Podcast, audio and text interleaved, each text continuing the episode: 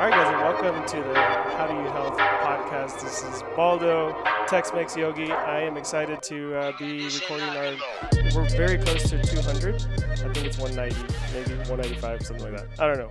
But today we have Sonny Keller, and I'm excited because you have been in our community for a while, but I literally just met you last week. and and that's just the way that it works in our community. Because Austin is huge, but then it feels very small. It it feels small, but I I feel like every weekend I meet 10 new people and I've heard of at least 5 of them. And I'm like, "Ah, I finally met you. This is great." Yeah. A year later. Yeah. Exactly. And and so then and and we're gonna get into it here in a second. I'm gonna, I'm gonna have you introduce yourself in a second, but I'm gonna say Nurse Dose is also here, so we're probably gonna get into some science because we usually do. But uh, Sani, uh, yeah, give the listeners a little background and introduction to yourself, please. Yeah. So, hello everyone listening. Uh, my name is Sani Keller, and I I kind of have an interesting background of coaching, leadership consultant, and also being a communication coach. And I'm moving into a place of uh, hopefully being a podcaster. So it's actually really wonderful being on a podcast today as I'm beginning the journey of hopefully becoming a podcaster. Well, I think that that's how we started talking, right? Because you mentioned something, and I was like, "Well, hey, what's up?" And you were talking to Aaron already, so you already did know Aaron. Yeah, I've known Erin. Erin was uh, I met her pretty early on at a dance class here in Austin. Of course. And she was she was doing drinks for MSW. And I met Jen? her. Yeah, Yeah, yeah, for nice. Jen's class. Yep. And I met her and had a great connection. Fantastic. It's just like the networking we were talking about before. Yeah. Like with that. So he is a like a marketing genius. Like Ah, really. okay. And but his sales is a strong point. Mm. Right? Because he's like that's he did it for what 13 14 years at least. Long Your whole time. life basically. He's had a business when you were like 10. So like he just knows how to do it. So I didn't know any of that. Mm-hmm. So when we started the business, you know, I would ask him certain questions and then I would study the way he interacted with people. And it was very interesting the flow when you interact with someone. It's it's a, it's it's like a dance. Yeah. It's really like a dance, right? And so I would go up to him afterwards. I'm like, "Why did you say it a certain way like that? Why did you say it?" So, oh, because then I had two options to go from there Yeah. and I and I never thought about that from like a a standpoint of like, well, you're you have option. You're already thinking two steps ahead. And then he's like, well, of course, right? Like like in sports, you're thinking two steps ahead, right? We're always thinking that too. But in business, I was like, well, that makes sense too. You have to know where it's going next, right? And so, what what's funny is that the same pop ups, people would come up to me, and like I said, we do injections of like you know vitamins, glutathione, you know, NAC, whatever, and people are like, "What is this? Why why would I take NAC? Why are you injecting what into my what now?" and they would ask Baldo. Sometimes they're thinking it's me because Yeah. we look alike, right? They It still happens. It, still happens. Yeah. This weekend, even. Even if I have long hair and glasses, they still think they're talking to Baldo. It's well, they were talking to me to their labs, and I was like, I don't know what you're talking about. I mean, I know what you're talking about is as far as like the terminology you're using, but I have no idea what you're talking about So in it- reference to the numbers you're talking about because I don't know you. And it's like, but you saw me the other day. It's like, no, I didn't. so it's so it's funny you talk about the communication thing was we talked about like we have to make sure that we know what we're talking about to a certain degree Yeah. and then know our limits mm-hmm. uh, because he would say like i don't know that answer you go talk to him and i would go vice versa so the leadership aspect i think too was you know if you want to go into this i, I keep talking about like you know communication right like Yeah. i mean that's exactly what you do Yep. Awesome. So when you're when you're talking to these Fortune 500 companies Mm-hmm. and and you're interacting with them, uh, is communication a big issue with them? Oh, yeah. I mean, my personal philosophy is that no matter, to a certain extent, no matter the challenge that someone is working through, there will be a pillar of communication that's a challenge. So, for a lot of the Fortune 500 companies, I would say that like a big challenge we see is uh, inability to have feedback conversations, which is a communication challenge, inability to set the right expectations for your employee, which to me is also a communication challenge, lack of inclusivity, a communication challenge a- a- as it boils down to it. But there's a lot of different things that these companies struggle with that to me all boils down to communication. And I think also having the courage to have the conversations that you need to have in order to get where you want to go. Right. Right. Right. And we had a meeting this past Wednesday. It was like our big, I guess everything wrapped in one meeting. It was an all day thing. You know, we closed the clinic down and just laid it out there. We had a whole laid out system in place to implement systems. Which, yeah, it was a system to. It was a meeting to talk about systems that we will use to make other systems work better. so that way the real systems can work. Yeah. right. Yeah, and then it was also like what's working, what's not. Like mm-hmm. it was a full review. But but it was even like we we I mean the the biggest thing that took well the thing that took the longest time was creating an accountability chart of the whole organization of the three organizations within one single meeting. So it's like well that in itself for one for one company can take forever. Yeah. They've never done it. And we did it for three companies, but then tried encompassing under one company It's a lot. but but it was beautiful because at the end of it it's like yep i'm taking the lead on that and th- and so there's no more because that's going back to communication sometimes it's like why do you know i have to do that i thought you were going to do that Exactly, exactly. And I think that when you reach that level of complexity too, where you have three different organizations, when you're working under it, I, a lot of other questions that I see from companies who scale really quick is this idea of who do I report to? Who do I go to? And that creates a lot of confusion. And when someone's in that really confused state, they can just freeze and then they can't move forward in their work because they're just stuck in a certain level of confusion that's too much. So, uh, actually, on that note, one thing that I have learned about recently is that we typically have a threshold for um, a certain range of confusion or difficulty, and it's an optimal level of confusion. And once we get past that point, we tend to freeze, give up, quit. So a, a certain amount is okay, can actually drive you forward and motivate you to do more. But if you're if you're outside of that range, you can freeze. And when companies scale too quick without that organization, you tend to get outside of that optimal zone. do you find that people like the scaling too quick usually comes in whenever there's there's an influx of money like investment money I think, and, and you know what's interesting? I, I was in a conversation with someone recently that they told me that it's for larger corporations, it can be in the range of when you're moving from uh, 10, $10 million of income into $100,000 of, or $100 million of income. That range is a really big jump and you can see a lot of difficulty scaling. And that's also a range where you get mergers, acquisitions, people are bought. I would say like mergers and reorgs are a couple of the biggest areas where people begin to get confused because all of a sudden you are reorganizing a little too late. But you need to do it in order to move forward. But you have all these people who've, say, been at the company for a long time, and then all of a sudden, everything that they've known to be true for 10 years has changed and it's really hard to adapt to something new. Yeah, well, because it's not like you can't approach it with you can no longer handle it, so you need to get kicked out. It's like no, you just need more of the same people to handle different aspects of it, right? Because then it is too much. right? Yeah. Well, I'm trying to wonder, like, whenever there's a merger, I mean, some positions get lost, mm-hmm. right? Only because it's either not needed and that's like discovered, or the idea is that we already have someone mm-hmm. That can do that same thing. We're just going to duplicate, you know, their workload. I guess I don't know, right? Mm-hmm. Mergers are a very interesting way to look at it, right? It makes sense though because what you're saying is the miscommunication is if like imagine you have two companies that have pillars and core values and that's all they've talked about for 10 20 years that that's how you said like they've known Yeah. and all of a sudden they come in they're like well i don't like the way they're doing this i don't like their ideology Yeah. Exactly. they're in the boardroom they probably don't even want to communicate now because they're like well that's not how we've done it mm-hmm. right and you're like well this is how we're going to do it now mm-hmm. so how do you how That's does it, and that's why it's essential to have like a meeting like we had whenever that happens, probably. But I mean, let's take it to it. Like, are you are you right there where there's maybe the mergers kind of thing, and you're trying to get people on the same page? Yeah, and I think one of the things that we focus on is also this idea of what is your personal purpose at work. yeah.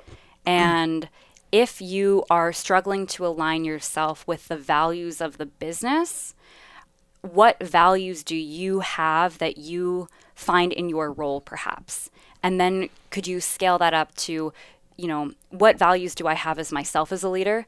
What values do I have when I interact with my teammates? Start a little bit smaller and then scale up to, okay, now how do my personal values interact with the values of the business? And can I see myself in the reflection of the business in some way, shape, or form? Now, I had a picture in my head of the movie Office Space where they're coming in and talking about, you know, like, so what do you do here? You know, kind of like, and it's the new company interviewing almost like, why should we keep you on? And it mm-hmm. was very interesting from that standpoint. Does corporations view people as replaceable? N- not always. I don't. I mean, it depends on the corporation.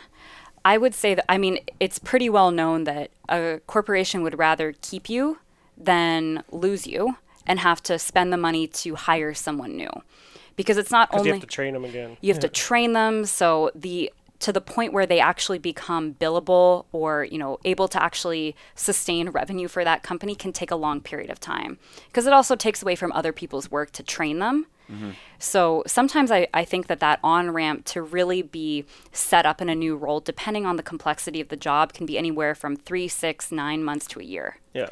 So what uh, to follow up on that? What I look at it now, because I used to think in terms of like are people replaceable or not. And now I look at it are are roles replaceable? Like can that role not no longer be done?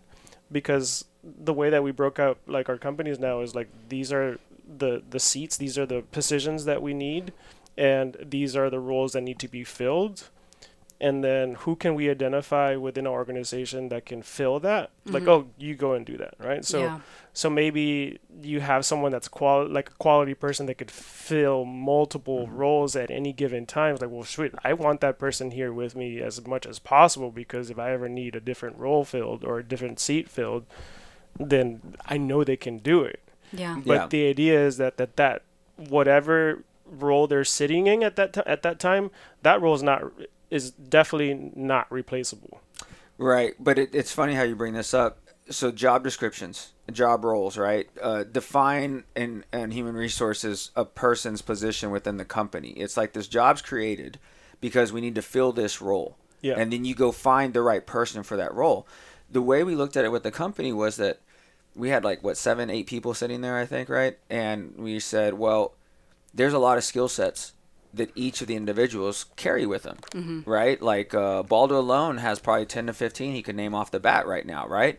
And what's great about it is if you have like a Swiss Army knife of tools that you can reach into and say like, okay, what is your best at? That's how we always look at it. Like, what are you best at? I know you're really good here, and I know you'll do this because it's needed. But we're at the point now where it's like you don't need to wear those hats Correct. right? Like, okay, what are you good at? Let's and if you 10 times it, that effort, you master that. You say whatever it is that, you need to do to emphasize for the company, then essentially now that's how you grow. Right? And, I- Correct. and, and it's not putting the right person in the right place. It's like you said, eliminating the stupid needs for, you know, things that are they're not making you money.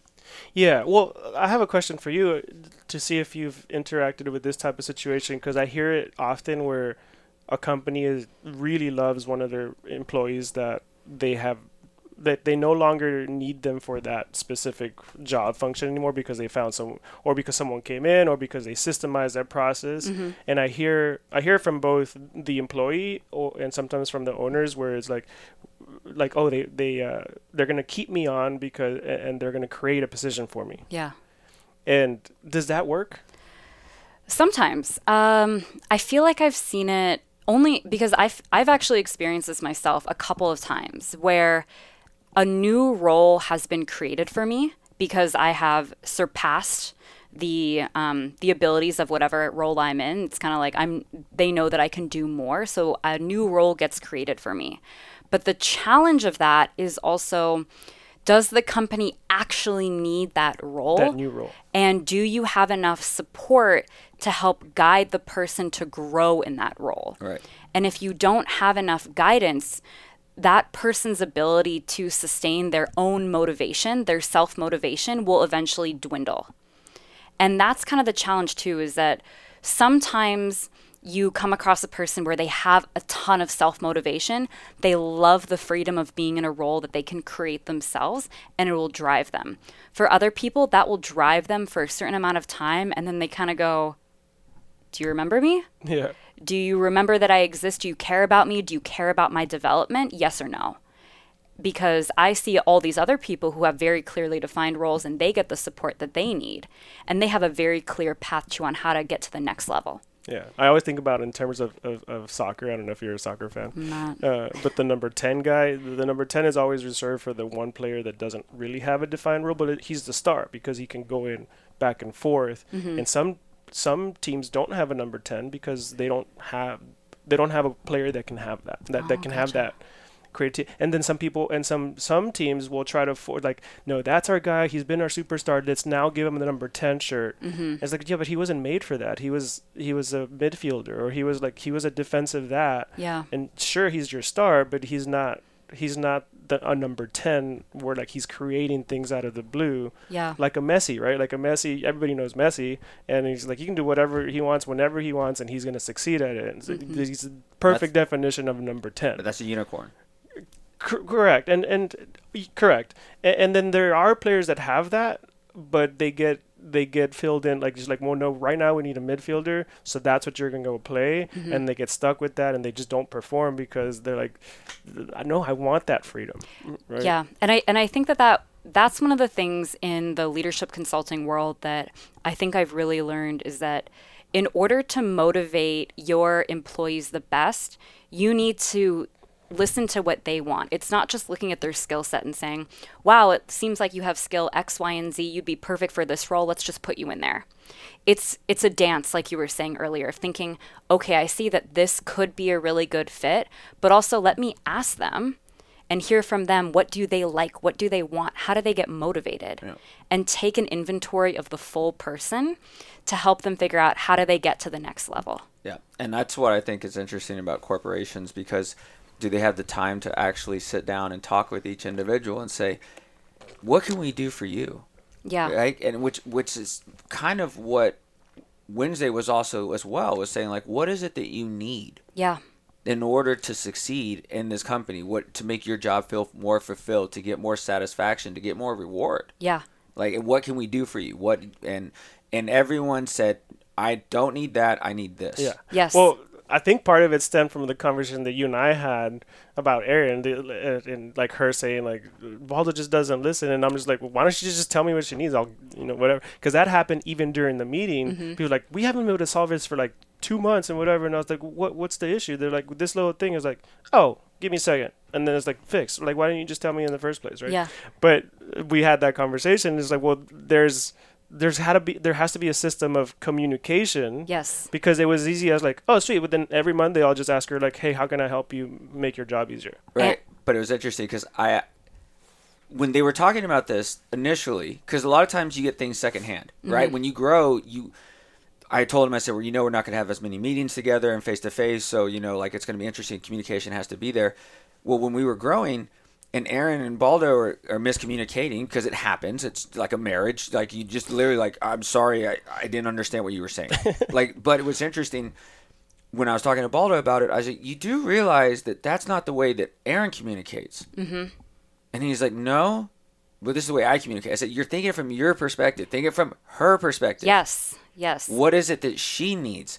And he goes, I don't know. I said, she's telling you. Mm-hmm. She's telling you what she needs. Well, she's not coming out and just saying it. I'm like, no, no, no. You don't. You don't have to have her do that. yeah Okay.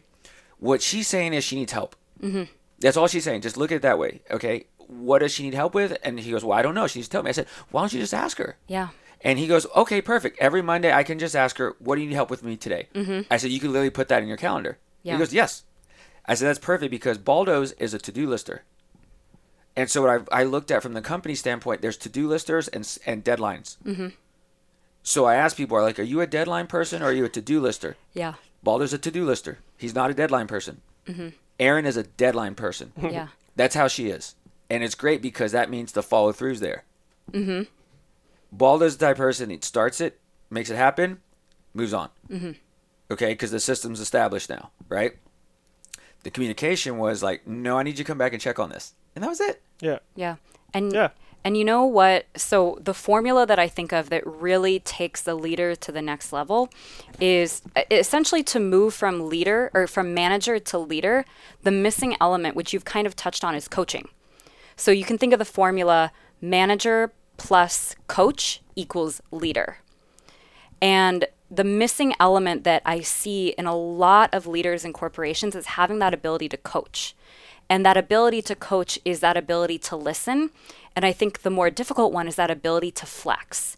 So recognizing I have a natural communication style. You, as my direct report, also has a natural communication style, but it's my job as the leader to be able to flex, to understand a little bit more so that we can meet somewhere in the middle there Yeah. and I- understand. I agree with that That's completely. perfect. I, Yeah. I, you know, it's interesting because I think that same conversation, I pointed out the same people were in the meeting. Like, you know, I was like, this is how they communicate. Yeah. And it's interesting. Like, I, I think I brought this up about CJ. I said, do you know how CJ thinks? And CJ and Baldo are very much like a savant in a stand of systems. Mm-hmm. They get it. They can see those systems are in place. They know they create them. Yeah. which is incredible. They're engineers, right? That's not how my mind works.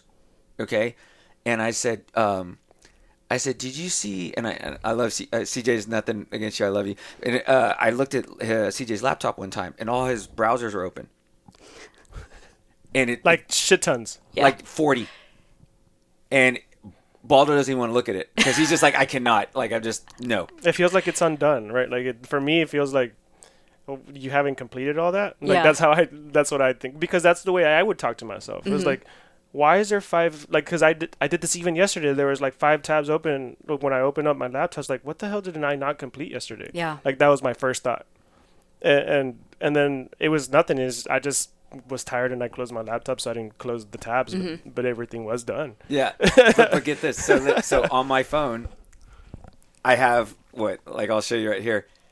My emails that are unread, Oh God. six thousand. That's the combined of all four of my emails or whatever, right? Yeah, your face. CJ goes, "Oh, that's nothing. Watch this." It was like fifty thousand. Yeah, mine are always at zero. I'm like I'm not quite at zero, but I've I've I actually went through this year and I got rid of and filed them away by year. I got rid of excess and then filed them away by year. So I try to have no more than 50 at a time in my inbox. But 75% of them I email notes to myself are just notes of things that I want to do or look up.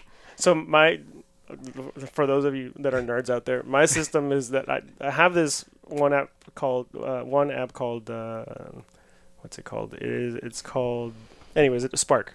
Uh, it's, that's all it's called Spark. It doesn't have Spark Notes, Spark Email. It's just Spark. But it's an email thing that can integrate to a bunch of things. So it integrates to my Asana. And so every time I get an email, I either go right click and mark it as spam or click on Asana and make it a task Well, and smart. give it to someone Yeah. or just delete it. That's super smart. And so every time. And so every morning, well, I only check it 3 times a week, but but Monday Mondays is when usually when it's most full, but by the end of the day it's zero. Because it's either already become a task or if it's a receipt, then I I grab my QuickBooks app, take a picture of it, and it's already in my taxes. Mm-hmm. You check your email three times a week. Yep. How often do you check your email? like five times a day. But also for a corporate job, for my work, I'm always on email. You have to. I have to be always on email. Um, but for my personal email, I just keep it up. I check it a few times a day. It's interesting. So, a lot of people will communicate through email, Mm-hmm. which is nice. Um, because you know, you if you send an email, you imagine like get to it when you can. That's how I look at it. I have people answer my email for me now. Oh, nice. Yeah, it's awesome, and I catch myself checking email to be like, did anything come in? And I'm like, oh wait, it's already been taken care of. That's really great. Yeah. So then the unreads are like, if it's unread, that means some already looked at it and said we don't need to do it, or they, they would have told me because they'll literally come up to me and say, hey, there's a couple unreads you need to look at. Mm-hmm. And I'm like, this is perfect. And so imagine you have systems in place where you rely on people to have that communication on for you from your immediate kind of like needs. I think what happens is it's like this hierarchy of foundation that, that serves your soul as as an owner, as a practitioner, as anything that's managing because what happens is if you don't have to worry about your initial systems, like the closest systems you have to your emails, your messages, your phone calls, whatever, everything after that is like, well, you should have taken the initial avenues to to communicate this way with me. Yeah. Well, the, and if once I get an assistant, email will always be zero because there's a system, right? Like this is this is how you do it. Right. So that's how I look at it. So then it's almost like I don't have to worry about that at all. And here's what's crazy about it from the health standpoint the five times a day, So when I talk to people at night, I'm like, "What are you doing right before you go to bed?" A lot of people are like, "Well, I'm answering emails." Really? Yeah. When you, you shake your head, which is hilarious, Yeah. but how long did it take you to get there, I've actually been very good with boundaries my whole life. Including that as well in the corporate world? Yes. Interesting. So even when I was in college, I worked full time, 40 hours a week. I did school full time. I had phenomenal grades, and I never stayed up past either 11 p.m. or midnight doing homework, not once. Wow. All four years. that is diligence. Yeah. Damn. That I- is because I schedule, I used to schedule myself to a T, or I was very strategic with my time. I could see 10 steps ahead. yeah. So I knew I knew exactly how to schedule my time. There's plenty of times that I'd be like studying at 1.30 in the morning. and I'd text John and be like, "Dude, we can make last call right now." Sweatpants and everything. I'm like, yeah, I could. I've been studying for a wh- 30 minutes. You know? Yeah, no, the time aspect of it and the scheduling at nighttime is interesting because people will schedule late night emails into wrapping up the day. No, Now, I hate that idea. well, it's it's interesting because even executives are the same way. You know, we see them. Now you talk about coaching. It's more of a therapist Mm-hmm. that I that I turn into out there in the back because they come in and they're like, "I'm tired all the time." I'm like, "Why are you tired all the time?" Well, I don't know. That's why I'm here. And I'm like, "Well, let's go through it. Let's look at your routine." Mm-hmm. And right before bed, they're straining themselves. They're literally still staring at a white screen Yeah. or a blue screen with another blue screen on with the fluorescent lights on and they're worried about this email that they finally got to or this text message that they're trying to get to and they're like Which I is don't- not going to get solved while you're which sleeping. but which right but at the same time whatever decision needs to be made right now can wait till the next day yeah. Mm-hmm. so then reverse that. Go to the morning or go forward to the next morning. So then I tell people, I'm like, do you put your phone on airplane mode? Because I found out that Baldo at a certain point will silence his phone. Oh, it's hard. It's always on airplane. I, my phone's always on uh, no disturb. So late nights, like 10 p.m. or so, let's say I have an idea and I'm about to go to bed, I text Baldo. He won't respond. In fact, he won't respond. I don't even know when he'll respond sometimes, right? And I used to be like, why didn't you respond? He's like, well, I don't respond to my phone after 10 p.m. It's on airplane mode. But here's the thing he sends us messages sometimes at like 11 p.m. And I was like, well, why that? He goes, well, you should be on airplane mode, so you shouldn't even be getting those messages then. Mm. yeah. He says you could. Those are for you in the morning. yeah. So this is what I found out. I keep my phone on airplane mode for like the first hour mm-hmm. when I wake up. Mm-hmm. Why? Because I don't want ten messages from Baldo coming in like, dude, we got to do this and blah blah. Or like, man, I was thinking about this, and I'm just like, no, Yeah. not right now. Yeah. So I see that as like that's not my responsibility to set your boundaries, right? Like, It's it's not. I, I, I truly believe that it's not. Yes, but if everyone had your boundaries already set, Yeah. you know, you we wouldn't even have our co- our positions right as jobs right now. Like that's what happened. It's like you're doing everything right. Good job. Keep Yeah. it up. Yeah, correct. Like the, it's the having phones makes it so easy to have boundaries. Is the way that I think about it. Mm-hmm. Yeah. it's convenience though for most people. So like th- for example, right now there's a person who wants uh, my cell phone number, Yeah. and I'm deciding whether or not to give it to them. Mm-hmm. Is that a boundary that you have decided many times over? Yeah.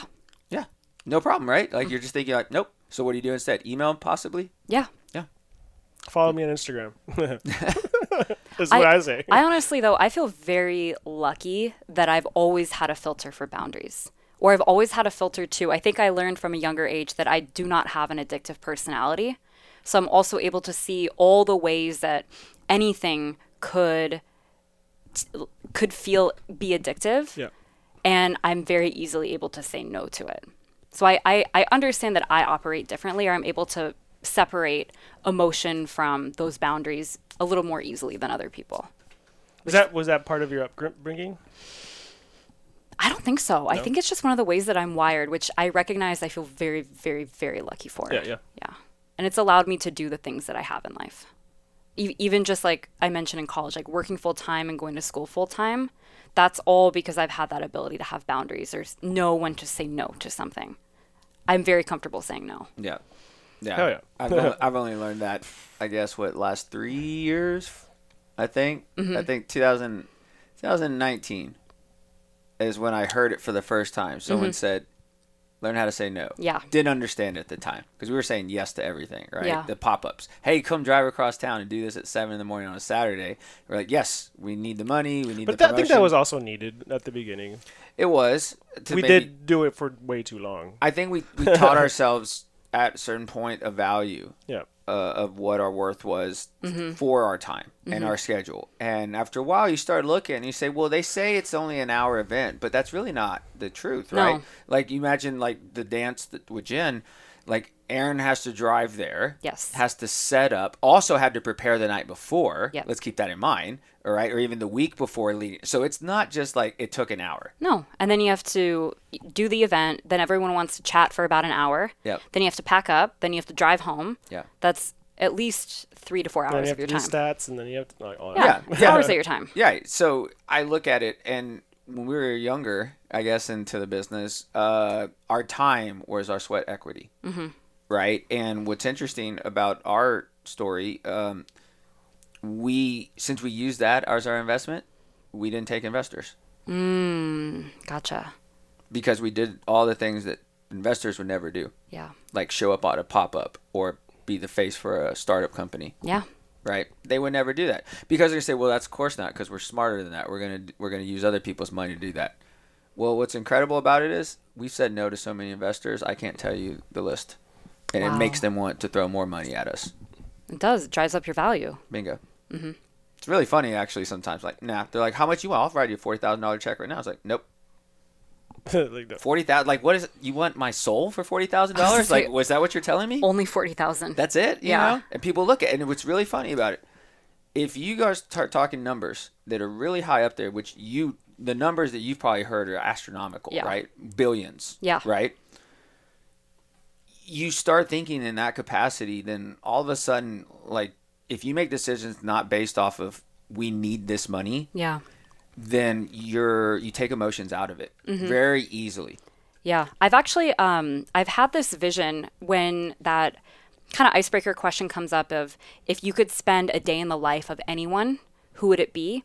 I always say I would love to know what it's like to be the CEO of a major corporation who makes billions of dollars because the types of decisions that you have to make at that level, you don't know what the person who's the most, you know, junior intern at the company is experiencing. You don't actually care about them. Yep. You do, but you don't but you're thinking about way larger relations. There's um, an oil and gas company that I am consulting with right now, and they're thinking about that they have to pull out of their um, wells out of Russia because of the war.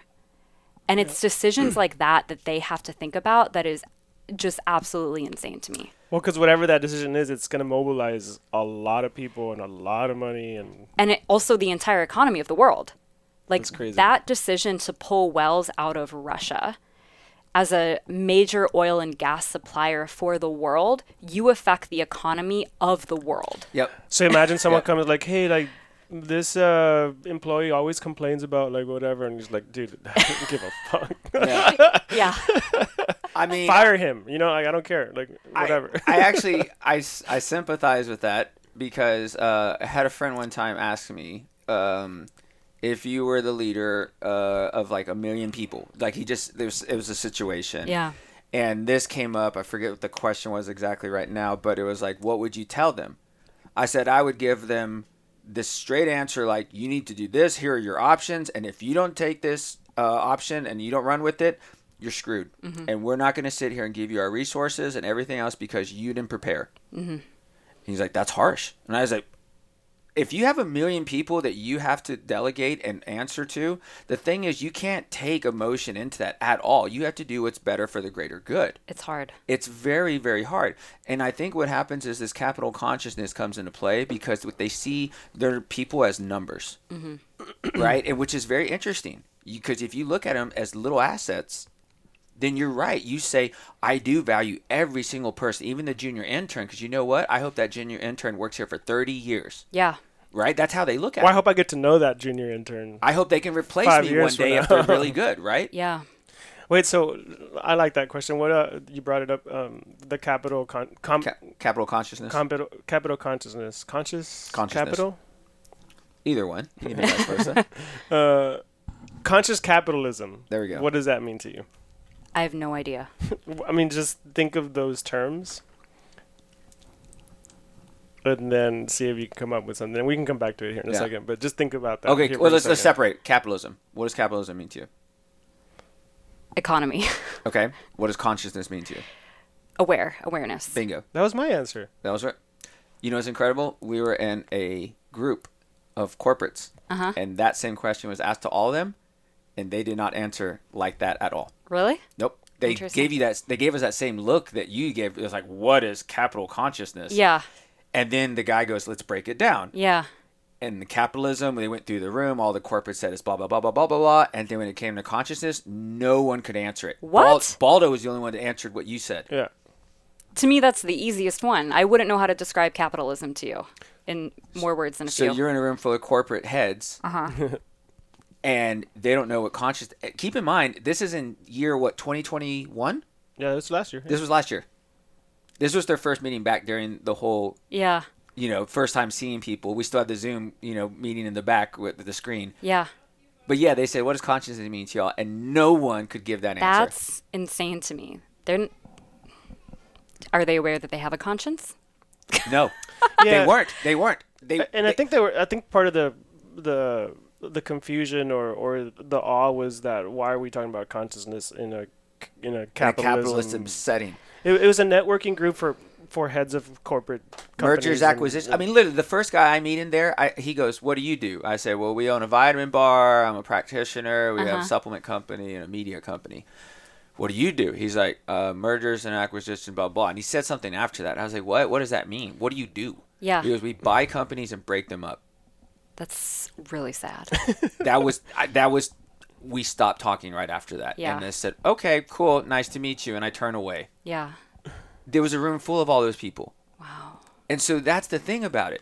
When they opened up the meeting, they said, "So it's 2021. How have all the businesses done? Yeah. The systems are stronger than ever. Everyone's doing wonderful here. Our numbers couldn't be better. Yeah. Capitalism is a tool to help change the world." That's what they said. Yeah. And one person said, "What about all the people that got laid off?" Yeah. What What about the people in general? Yeah. What about the people? No one, no one talked about people at all. Yeah. No one talked about people in that room. And that's that's actually a big part of the consulting I do is almost kind of bringing you could say consciousness back to the fact that there are people at your company Yeah. and those people have needs. And it's really I think to me the way that I mean people in my company will describe it differently, but I really see it as just grounding it back into your people skills and like how to interact with one another all- the way from how do you relate to one another to how do you relate to your to yourself and how do you inspire people considering people in mind not just the vision that you want to say but how do you relate it back to the people Bingo. Because here's the thing: even the janitor who cleans up at that building is proud to work at that job. yeah because of the company that they're working for. Like the the person that cleans up Disney, I'm sure is like I am a proud employee at Disney. I mm-hmm. clean Mickey's poop. I guess so. yes, you had to throw that in there. i'm sure that's exactly God, what, that's what sure they that's say what it is. Hell yeah, dude! I'd be fucking happy about this. Like, dude, I clean Mickey's poop. What do you do? I mean, I, I guess out of the jobs that are available out in Orlando, I'm sure that's a better paying one. Maybe, hopefully, I don't know. be. It There's some perks. Well, there's perks there, right? you I'm probably have great perks You- Well, I'm sure they're saying like, guess what? My get full family gets to go to Disneyland anytime they want. yeah I mean, that, that's how I look at it. So then, the past couple years, uh, you know, we have this is a a communal bathroom next door, right, with all the businesses that are here in the in the building, right? And you know how hard it was to find someone who would routinely clean the bathrooms for really the last two years. Yeah, long time wow no, they wouldn't show up. wow They wouldn't show up. They wouldn't be here. And what's incredible is that they're like, "We'll just find someone else." And I was like, "Why doesn't anyone want to do this?" That's the first question. No one wants to really go around and think like, "I want to go clean up people after people," but then you think like it's a necessity. Mm-hmm. So I remember reading about CEOs that knew the janitors' names yeah because they worked. They literally would show up the same time every day Mm-hmm. and would leave. And they would say, "Hey, so how's your family doing? And Yeah. what what have they been up to?" And they, you know, give them all these little. it makes a really big difference to feel seen in that way and to feel valued makes a huge difference in the heart and the mind of your employee Right. Incredible. I, I actually think about that often. Well, I, and I think that's one of the reasons why companies will work so hard to keep people. If you have someone who is a great leader, you can't replace that necessarily. That is really hard to come by, including all the way up to your CEO. If you have a great CEO who really sees and talks to their employees, people will leave if that CEO leaves. People will leave if that great leader leaves. If they don't feel seen and heard anymore, it's one more reason to leave. I've seen and made decisions based solely off of what's the greater good for the company Mm-hmm. and how are the staff going to respond to this. Yeah. And it is a moral decision on a lot of levels. Mm-hmm. Yeah. Ethics comes into play. Mm-hmm. And I think what's interesting about it is the decision is very easy Mm-hmm. if you have core values. Yes. So then it, you It talk- became easier last It- it- yesterday, right? Like, well, or on Wednesday. It- it- yes, it did. But what was really interesting was going back to the whole. I told her that ice, that ice. Oh is yeah, a- that's the, yeah. but what was interesting was the the activity was come up with three words that describe the vision of this company or the values of this company. Yeah. Right.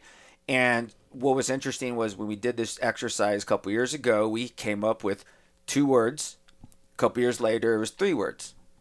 A year later was this past Wednesday, and uh, one of the words is one of the words is still one of the original words.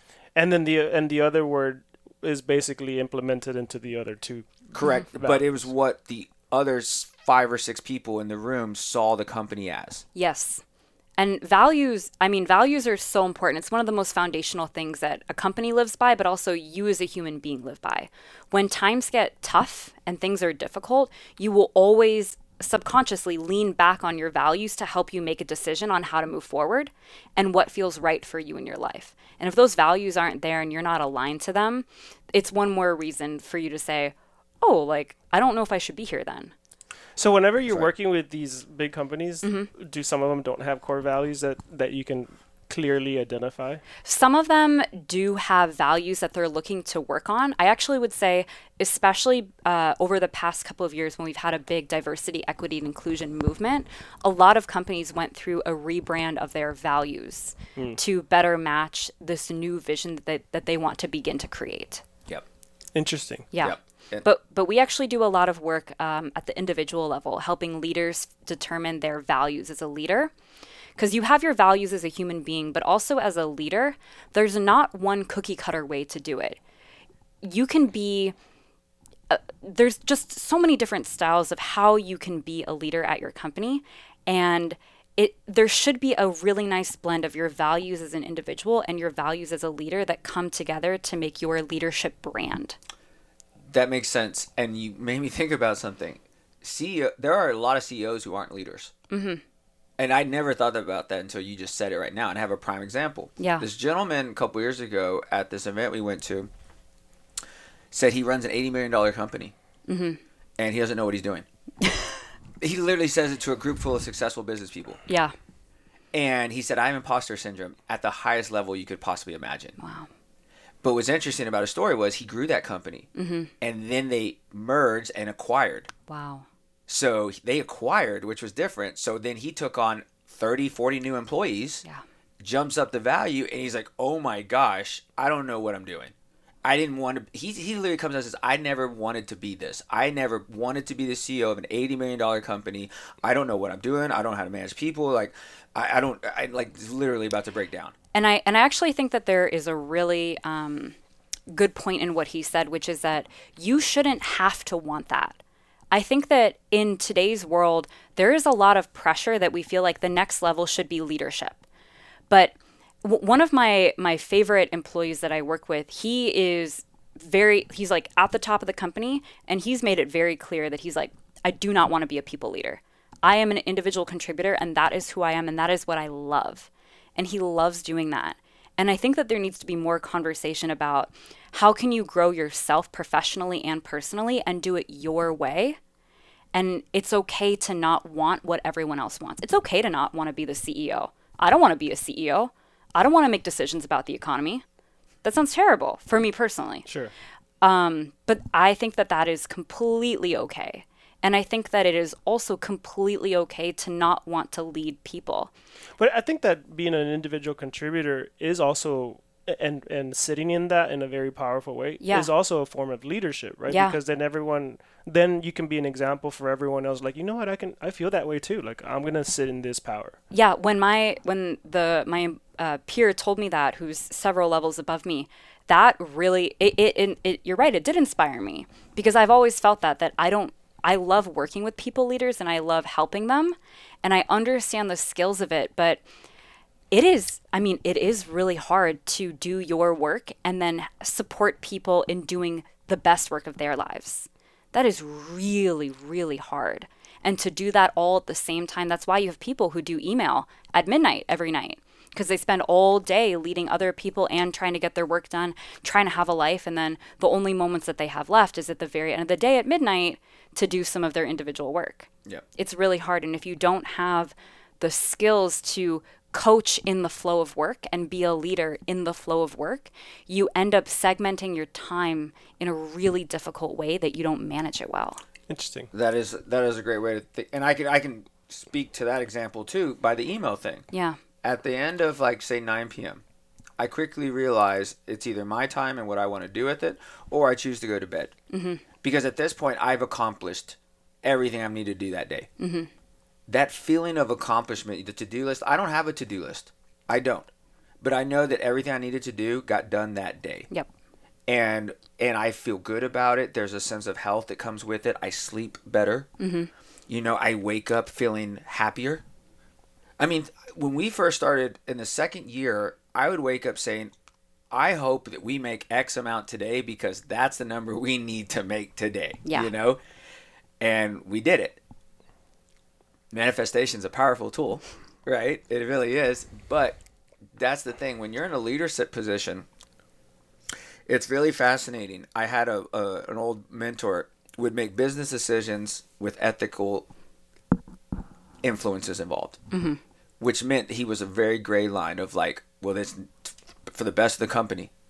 I'm like, but morally, was it the right decision? They're like, we're way down that already. Like, we need to, we need to do what's best for the company Yeah. because we're feeding everyone, mm-hmm. right? And you, you look at it and you say, "Wow, that's really interesting." At what point does a company say we need to reevaluate what we, well, who we are, and what we're doing? Mm-hmm. I don't know. It, I mean, is that in a loss? Because a lot of times people, I don't know how many corporations are actually operating in a loss sometimes, Oh, a lot. right? Oh, a ton. Because they talk about one percent increase profit. I'm like, that's it. Oh my god, almost every company because for part of the the pre-work for when I get onboarded onto a client is to look at their 10k, all of their like quarterly and annual reports. Every company's in debt. Millions of dollars in debt. Why? Because they need that as operating cash flow. Th- What there is was that? a point in corporate uh, like you need debt. Yeah. That was a thing. like you need working debt and i hear that there's good debt and all that stuff they talk about but but why I don't know. I I, I genuinely don't. that's interesting Yeah. that's so interesting because when we looked at p&l's and i i didn't study business he has a freaking mba right like i don't have You would that- probably know then why why companies are in debt and what the point is. Well, because you're leveraging having the money now at a lesser percentage. But Yeah. the thing is, you're always working. I get why from a numbers like, or even like a PPP loan, right? Like we Sure. do have one of those, and that's just like it's one percent. Like there's no way we can ever like outrun that, Yeah. Right? But most of the time, it's not one percent. Yeah. Most of the time, it's 15, 20 percent, right? Like or ten percent, or some of the better companies might have lesser. Maybe someone does have a five percent, but you're talking billions of dollars. but is but is it more relationship like the debt is paying the banks and the banks are happy with that so they will continue to give them more money Correct. And the and, and the thing about it is that in, in a sense, mathematically it kind of makes sense. It's like, well, I can borrow um you know ten million dollars right now and and I'm and as long as I pay a thousand dollars a month back, then then I'm actually in the I'm winning, right? Mm-hmm. Because I'm actually using that to make about 12%. So I'm really winning 2%. percent mm-hmm. But then the moment that you don't do that and now you're behind 3 or 4 months, Yeah. and and you're stressed about your like your employees and like your management system and all of a sudden you're like fuck we're like now we're like 20 million dollars in debt Running a company we're, is now hard. we're actually in 20 million dollars including the math that i just explained i'm still even way farther behind Yeah. and then bankruptcy is a tool. You, you know what's funny about that? Um, just the way that you talk about all the systems of running a company. One of the things that kind of cracks me up is when someone is talking about um, like doubling or tripling or quadrupling your income. It's like, oh, just start a business. Like, I don't know if you understand that it's not just saying, yeah, I'm going to start a business. There's a like, there's a, so many different elements that go into that. It's not just yes or no. I had talked to a business owner one time that said there's a lot of business owners that are broke. it's true. Yeah. We were in New York City, and we were looking in Brooklyn at all the places that were for lease. Yeah. The only places that were open were like, you know, cell phone places or deli marts, and I'm like, dude, they're not making a million dollars off this little store. No. There's no way. And I think about the people that own a gas station. If they're in multiple, they're making money. But if not, they're like, this is what I do to survive. Yeah. And it's like, okay, imagine after that gas station, maybe they make forty thousand a year, mm-hmm. fifty thousand a year. They're like, that's my salary. Yeah. And I'm thinking like, it's really fascinating. When people come into the corporate world, salaries have increased trem- like drastically, mm-hmm. right? Austin has a place of so big value that the housing market is like tripled in the last two years. Yeah. The same price as a loft in New York City. Mm-hmm. Okay. And I'm like, how the hell can people afford to live here? But yet everyone here is in corporate. But but you know what? Because I think at one point a while back, uh, someone told me, "Oh, Sonny, you should look into buying a house." And I had a bunch of friends um, who were in their twenties tell me that. And then when I talked to some friends of mine in their thirties and forties, they were like, "Remember, when you buy a house, you take out a loan, which means that you're in debt, which means that you don't own it really until you pay it off. Until then, the bank actually owns it." But like that's And you part of have to pay taxes. yeah, and then you Well, have to pay taxes. say, if you if you don't pay And you pay taxes. here's the thing: even after you pay for that house, there's still property taxes. Yeah. So if you don't pay your property taxes, guess what happens? You don't own it. You don't own it. Yeah. Same thing. Go a step further. You go to land. Yeah. So you know there's ownership of the land above ground mm-hmm. and ownership of the land below ground, Yeah. and the same person might not own both. Yeah. And what happens if you don't pay your property taxes for either one? And so I'm thinking like, wow, that's incredible. So when we were younger, I was told you go to school, mm-hmm. then you get the house, right? And my kids, if they go to college, is it an investment? Is it worthwhile? What is college going to cost them in you know 20 years? A lot of money. and that's what I look at, and I say, okay. People tell me nowadays you go to college because you get to study something that you are interested in Yeah. Think someone's like, I'm going to go and study French. Like, wow, for sixty thousand dollars a year, you get to study French, and you become, you know, I know Duolingo's at 15 bucks a month. You can, you know, yeah. I mean, that's how I look at it now. Yeah. Because if you're a realtor and you're 18 years of age, why would you ever go to college? Yeah. Uh, but I think some of it too is still perceived value. I went to college and I loved it. And granted, I'm a lot in debt right now because of it. Yeah. But I felt like too you you also have to take into account the other skills that you learn, the life skills, the communication skills, the social skills. And I think part of the reason why I think about that is because I was a communication major. And so I saw all, and, and even to this day, the value of just learning about yourself and how you operate in different environments, in different social settings, in the things that make you triggered, not triggered. There is a value to that that you can't always put a price on. That being said, I'm a firm believer in, you know, take whatever path that you want in life. I'm not saying to do one thing or the other. If you become a realtor and don't go to college, you learn a lot of other life skills that I didn't learn because I went to college. Yep. Yep. So Yeah, there, correct. there, it, there is value in every choice. Yeah, it's just the idea. I mean, but we have laws that no longer apply, Mm-hmm. right? Like school systems, the systems no longer apply, Yeah. right? Like you can get so much more education so much quicker. I You mean, can. I, I mean, even I read every single day and I learn something new. and I was true. like, dude, I've learned more since I've gotten out of college because I've had more time to read about the things that I'm actually doing Yeah. and being better at the things that I'm actually doing than I did in taking some freaking, you know, geology class that like, sure, I like rocks, but It's true. I, I, cause I feel like I spent a certain amount of money on my communication degree. And then a few years later, I got, uh, I went through a coach training and that was also like significantly less money. And I learned exactly what I wanted to learn, which is how to be a coach. oh yeah. yeah. Well, I have four degrees on my wall over there. And uh, someone told me one time, they're like, "You're either gonna be the smartest person I know." Or the most broke person I've ever met. and I said, Yeah, I feel like that sometimes. And that was like 10 years ago or whatever. But I look at it now, and I remember this guy who, at the time I was going through this program, he was also going through the same program I was. Uh, mind you, this is all healthcare programs, licensures, and all that stuff, right? He goes, man, when you get that last licensure, though, man, you come talk to me. I'll tell you how to make money with that because you'll be worth your weight in gold. Wow. And I was like, wow, that's interesting. I've never ever been told that as a healthcare practitioner. And this is also a chiropractor who says, you know, you can own your own business. Mm-hmm. Here's the thing in chiropractic school, they didn't teach you how to run a business. Yeah. They taught you how to help people. You go to nursing school where they teach you how to treat people, right? So when you get out, here's the thing you have all these people that are walking around working for hospital systems that don't have any leadership when it comes to it because they don't know how to. You know the, what leadership is in medicine? Hear one, see one, do one. If you see it one time, you listen, but you better do it on your own because I don't have to show you again. Wow. Those are the systems in place, right? And you wonder why there's so many medical errors, right? But if you look at it and you say, go back to the training and learning, I prepared me for life after school, the clinical experience, the real life experience, right? When you're in there. Yeah.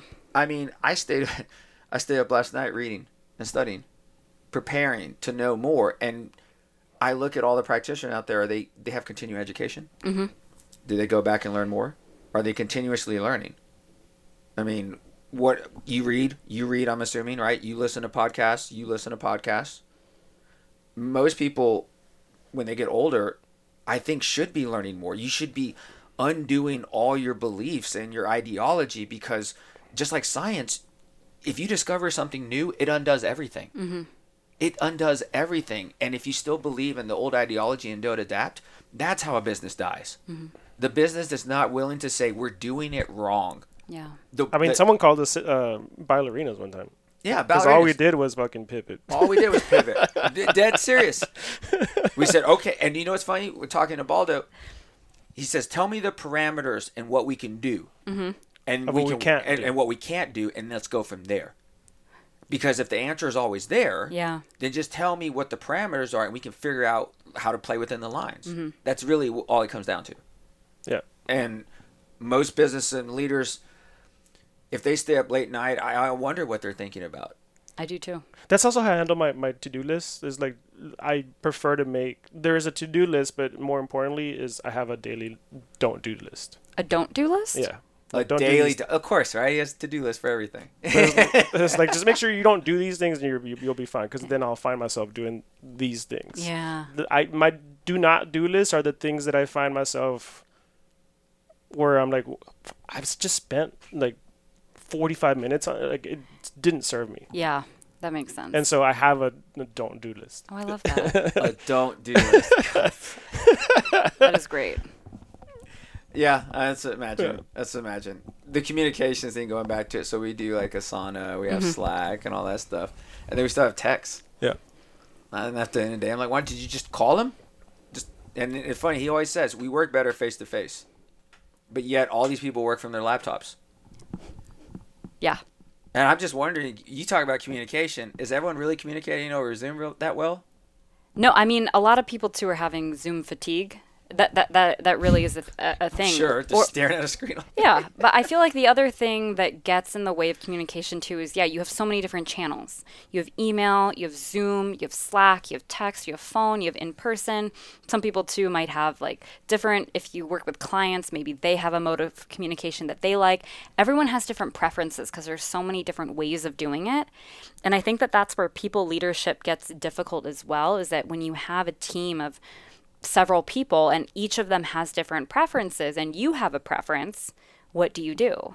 Yeah. Yeah, there's a certain, I think that there is a certain level of setting the stage of we do things this way and here's where you can flex to set up that works best. So, so one of the core values that we agreed on, yes, or Wednesday, I keep saying yesterday, is uh, is community. Uh huh. And, and and it's funny because even though we all work on our laptops, we like to get together Yeah. to work on our laptops. Mm-hmm. And we're not really working together in the sense like I'm not asking you to do things for me or vice versa. It's more of like you can point it's like how do you think i should answer this real quick Yeah. and then it's like oh do this and then it's like oh sweet and then and then let's go play real quick and jump in the pool and then come back out and finish this Yeah, and and I think even too in the in those like little micro micro moments of conversations where one person cracks a joke or you all witness something funny happen in the coffee shop. Yeah. Those are the moments that really bond people together, and that's what you miss over digital communication. You don't get those micro mom- moments of joy of laughter that actually creates a bond with someone else. And that's that's a big challenge that we see in consulting too because a lot of the programs that we run are virtual hmm. and people can only take so much virtual education, especially if a challenge is we need to bond with people and we need a network. You can only do so much genuine, authentic networking when it's structured virtually. It's it's the micro moments that matter. Interesting. Yeah. Well, I was teaching this thing about creating an environment, a proper environment for for getting things done. Um, wh- how can I explain this? So the idea that you know, for example, like in my apartment, I have a studio apartment, but I o- I only do work at the place where it's work. Like so, I don't sit on my compute on my on my bed and and work from there. Yeah. I only work over here. Bed is only for sleep and sex Yeah. right? And then I have a place where like I watch if I am going to use if I am going to watch like movies or like Netflix, I only do it on my iPad. So that way that's my fun apparatus. Yeah. That's my work apparatus workstation. This is my sleep and fun, you know, sex station. That's where I poop and get dressed, right? Like and so but it's easier to fall asleep because then it's like, oh, I'm walking into this environment where this is what I do Yeah. uh, it's easy to focus at work. is like, oh, I'm working into this little space of mine because this is what I do. So then my whole body prepares, Yeah. right? So it's creating like the right environments for, for that, and I, I find that to be very powerful, even just falling asleep. Yeah. No, I agree. I actually heard this story in, I, I think I heard it last year, but uh, someone that I knew who was a resident advisor way back in the day in college heard this story, which I, I mean, you're the scientist, so you might know if this is true. But they talked about why college students accidentally get so drunk so quick. And they basically gave the example that if every Friday you go to your friend's Dave, Dave's house and you have a glass of wine, and you do that every week for a month, your body begins to get attuned to it and knows, okay, Friday's coming, I'm to go to Dave's, I'm to have one glass of, or maybe, maybe three, three glasses of wine. But then if one week you change it up and you say, you know what, on Friday, I'm going to go to the bar and I'm going to have three beers, your body doesn't know, it's not attuned to that environment and that flow, and it doesn't process the alcohol as well. And all of a sudden you are drunk Nice. and you didn't expect it. So I feel like it's it's kind of the same principle as when you set up your different workspaces or your different places in your home, Yeah. your body gets used to it and it can kind of begin to prepare itself. Yeah, and then, and then and then that's why you, you you can travel and then just poop anytime. He can.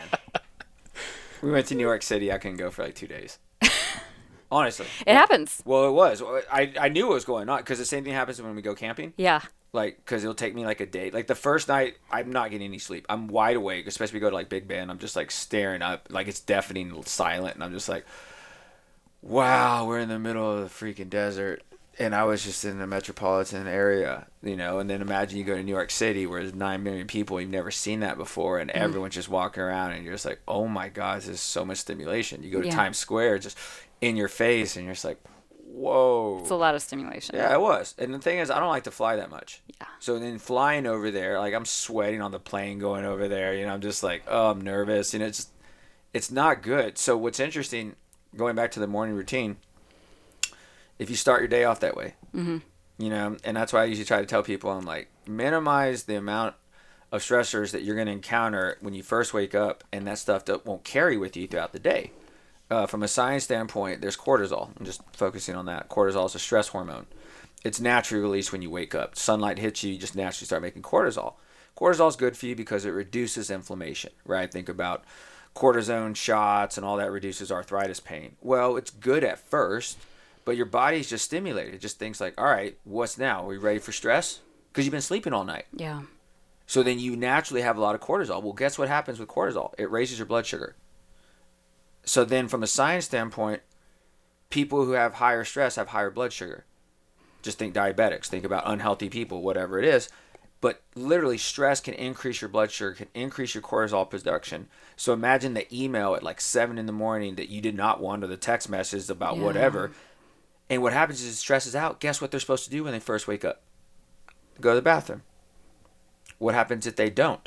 Because they forget to. They didn't detox. Oh, interesting. Sleep is the only time you can detox your brain. Yeah. Okay. So if you don't get up in the morning and go to the bathroom, there's no brain detox dump going on, literally, because you're overstimulated. Interesting. And what happens is your sympathetic nervous system, your flight or fight, Yeah. is on high alert now. Because Oh, why? Because you're like, I woke up, it's late. Oh my gosh, I gotta, I, I gotta go. Yeah. And all of a sudden, you're, boom, you fly out the door. Interesting. So here's what happens: you fly out the door. If you're in Austin, you're sitting in an hour long rush hour traffic. Yeah. and you're sitting there. You're already late. You're already thinking like, "Damn it, there's email. Oh, that's not what I meant." And like taking it, I got to deal with this crap now. Yeah. And then they that used to be the old school driving work. Now it's people just walk downstairs. So mm-hmm. here's what happens: they never see the sun. Yeah. They're sitting in their pajamas all day. They never go outside. They're sitting down rather than standing. And instead of getting sunlight that produces cortisol for them, they have a laptop or a desktop that produces fake synthetic cortisol in their body that will then spike their blood sugar. Oh, interesting. Because they have sun deficiency, their immune system is compromised. And what do they normally do at home when they're hungry? They Eat. just snack. How far, you talk about the apparatus, how far is the workstation from the kitchen? I literally had someone tell me I had to buy a Peloton and put it in between my workstation and the refrigerator. That way I wasn't just walking the refrigerator eating when I was bored. I'd get on the Peloton bike and do a couple laps. Yeah, I- like it's like hacking your environment. So then I tell people, airplane mode in the morning. Mm-hmm. Don't look at your email text for a couple hours if you can. That means get up earlier, FYI. And then uh, put in your timer every 45 minutes to get up and move around and stretch. Yeah, that's smart. And they're like, okay, I can do all that. Okay, fair enough. So you're now going to have Alexa and Fitbits and Apple Watches and everyone telling people how to take care of their health. Yeah. And what's interesting about it, I equate that to productivity. So watch this. I say, business, would you like higher productivity? Yes, that means more profits for you, right? Would you like higher morale amongst your employees? Yes, I would love that. Would that equal higher profits? Yes. Would you like less sick days from your employees? Yeah. Does that mean higher profits too? Yes, perfect. Okay. What are you doing for your employees' health? The number one diagnosis by 2030 will be depression. I believe that. Every single one of the people that you talk to in your boardrooms are mm-hmm. bored and depressed. Literally. Wait, wait, is health a, a thing that comes up in in in those type of conversations? Morale, yes. Health, no. Yeah, interesting. Yeah. And that's the thing. Well, because as a leader, it's like I want everybody to be healthy. But this is how we can this is how you can show them the way. What? So if you say less sick days, higher productivity, higher morale, higher productivity, how do you get there? Give them vitamins. Mm. What do vitamins do? All these people are nutritional deficient. Yeah. Everyone, especially people who are sun deficient, vitamin D. Mm-hmm. I say literally give them vitamin D, watch their immune system get stronger. Less sick days, right? Give them B vitamins, clean out their liver, help them sleep better. Guess what? They wake up with more energy the next day and throughout the day. Control their blood sugar, their cortisol levels. All of a sudden now, they're not tired at 2 in the afternoon Yeah. saying, oh my gosh, I can't think straight. They're finishing their deadlines, they're completing their to do lists. And all of a sudden, they're energetic and high morale, ready, to, enthusiastic to go back and work for the company again. Yeah. So how do I know what they need? Bingo. So what our standpoint is is that we do labs. Mm-hmm. So here's what's really cool about it. If you talk about biometrics, labs are data. Mm-hmm. So then we analyze data from clients, their personal data, and be like, your systems are off. Around here, it should be going left. It's going right, Mm-hmm. and it's because you're missing this. If you start taking this, it goes right, which means you produce more serotonin. Mm-hmm. You produce more dopamine, which gives you focus. Mm-hmm. So what I've noticed is all these people who walk in who have imposter syndrome and are depressed and anxious about being CEOs or being leaders, they don't make any serotonin or dopamine. No, well, no, but they're also stressed out all the time. But here's the thing: they have to feed the beast. Mm-hmm. Stress is inevitable. You can't sit here and tell me you're going to get rid of stress. But they still try to take care of it, but they try to take care of it with meds That's the or problem. coffee or Red Bull or cigarettes or Yeah. and it's like no, you're doing you're just like doubling up on the problem. But Yeah. they say this: they say, "Oh, I know, I need to get, I need to reduce my stress, or mm-hmm. I, you know, I'm just really stressed. Yeah. And I say, we all are. Well, I mean, I actually think that from what I see in corporate, the problem is is that typically that they equivocate a better employee to more work. So if you do more work, you are a better employee. Interesting. And to me, that is the problem is removing is yeah, is removing that is the measure of success for your employees. So is that still a, st- uh, a measure of, of like a prideful measure of, uh, of success where like people and I'm, Oh, gonna, I'm gonna say it used to be where like people said like, hey, I only got four hours of sleep and I'm here at 4 a.m. You know, yeah. like, that's, yeah. that's still a thing. Oh yeah, I mean that's crazy. because I feel like you have um, e- even in the company. In a lot of companies, when you think about who you can rely on, it's usually the person who is always online. Oh, well, I know that this person's always online. I know that they can help me. I know that this person's always working late. If I have a question, I can ask them. They must know something. And typically, companies will see that as um, check marks for promotion oh wow you're doing a lot of work great you must be learning a lot doing a lot you're excelling really really really quick you're ready to get promoted and make more money Brain candy. Work more, feel better. yeah Interesting. That's literally what what it would be. Yeah. So we have uh you ever heard of nootropics? yeah All right, so we have a nootropic called brain candy. Mm-hmm. So we're very proud of it in a sense that it is uh, a non-stimulant nootropic. There's no caffeine in it, there's no stimulants, and it helps you synapse and think faster Yeah. and quicker. Like that's how I feel when I take it. Um, and it cleans out your brain and your liver. But it's all like vitamins and minerals and amino acids, so it's very safe. It's very it's very beneficial. People will take this when they need to get shit done. Mm-hmm. Dopamine. yeah So then I say, like, okay, imagine you say, I have a to do list. I need a lot of dopamine today. yeah Where am I getting my dopamine from? What gives you dopamine? Anything that gives you pleasure. Mm-hmm. Anything gives you reward. Completing a task will give me a reward. Okay. And then uh, my cup of coffee that I have every morning, right?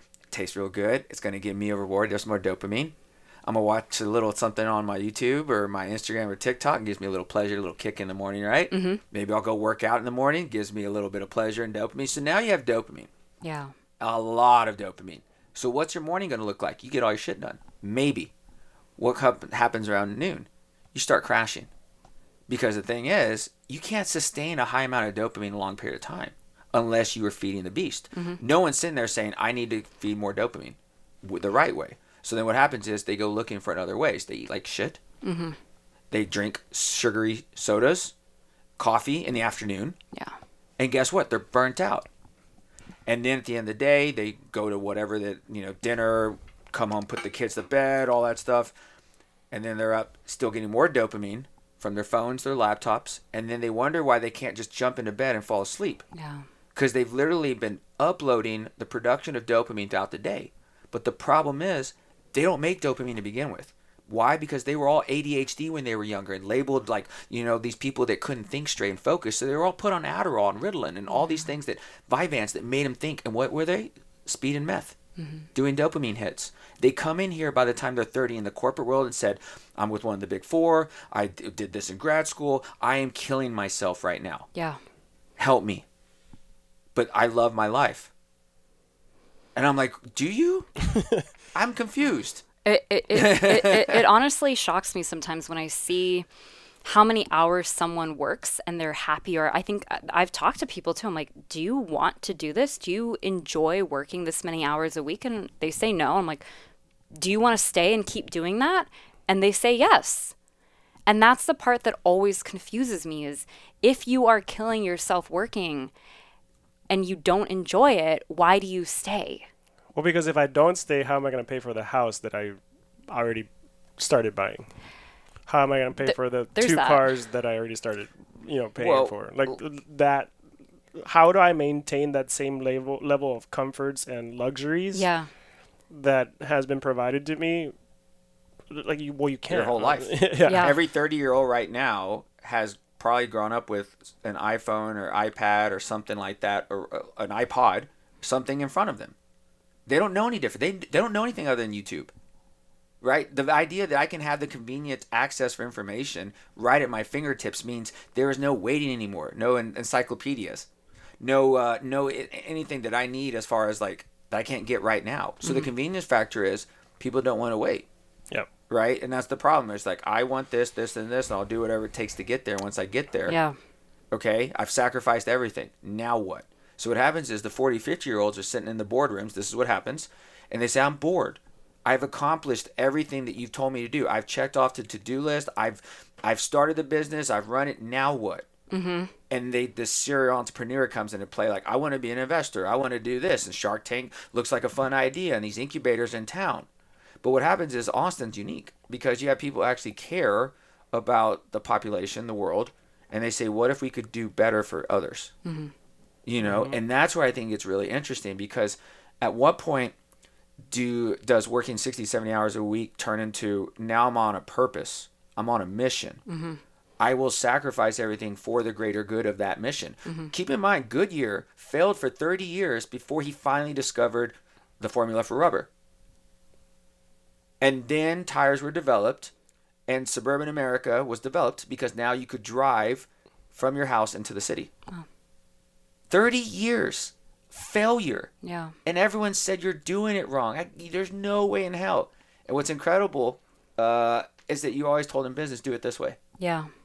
And I'll tell you this right now there's no one way to do it. No. No. I love that story though. I, th- I, I think that that really speaks to when you have a, a mission that feels right and feels aligned and authentic to who you are, you can have the stamina to keep doing it. I, I think the, the challenge is you see a lot of people who are killing themselves for work that they don't actually care about.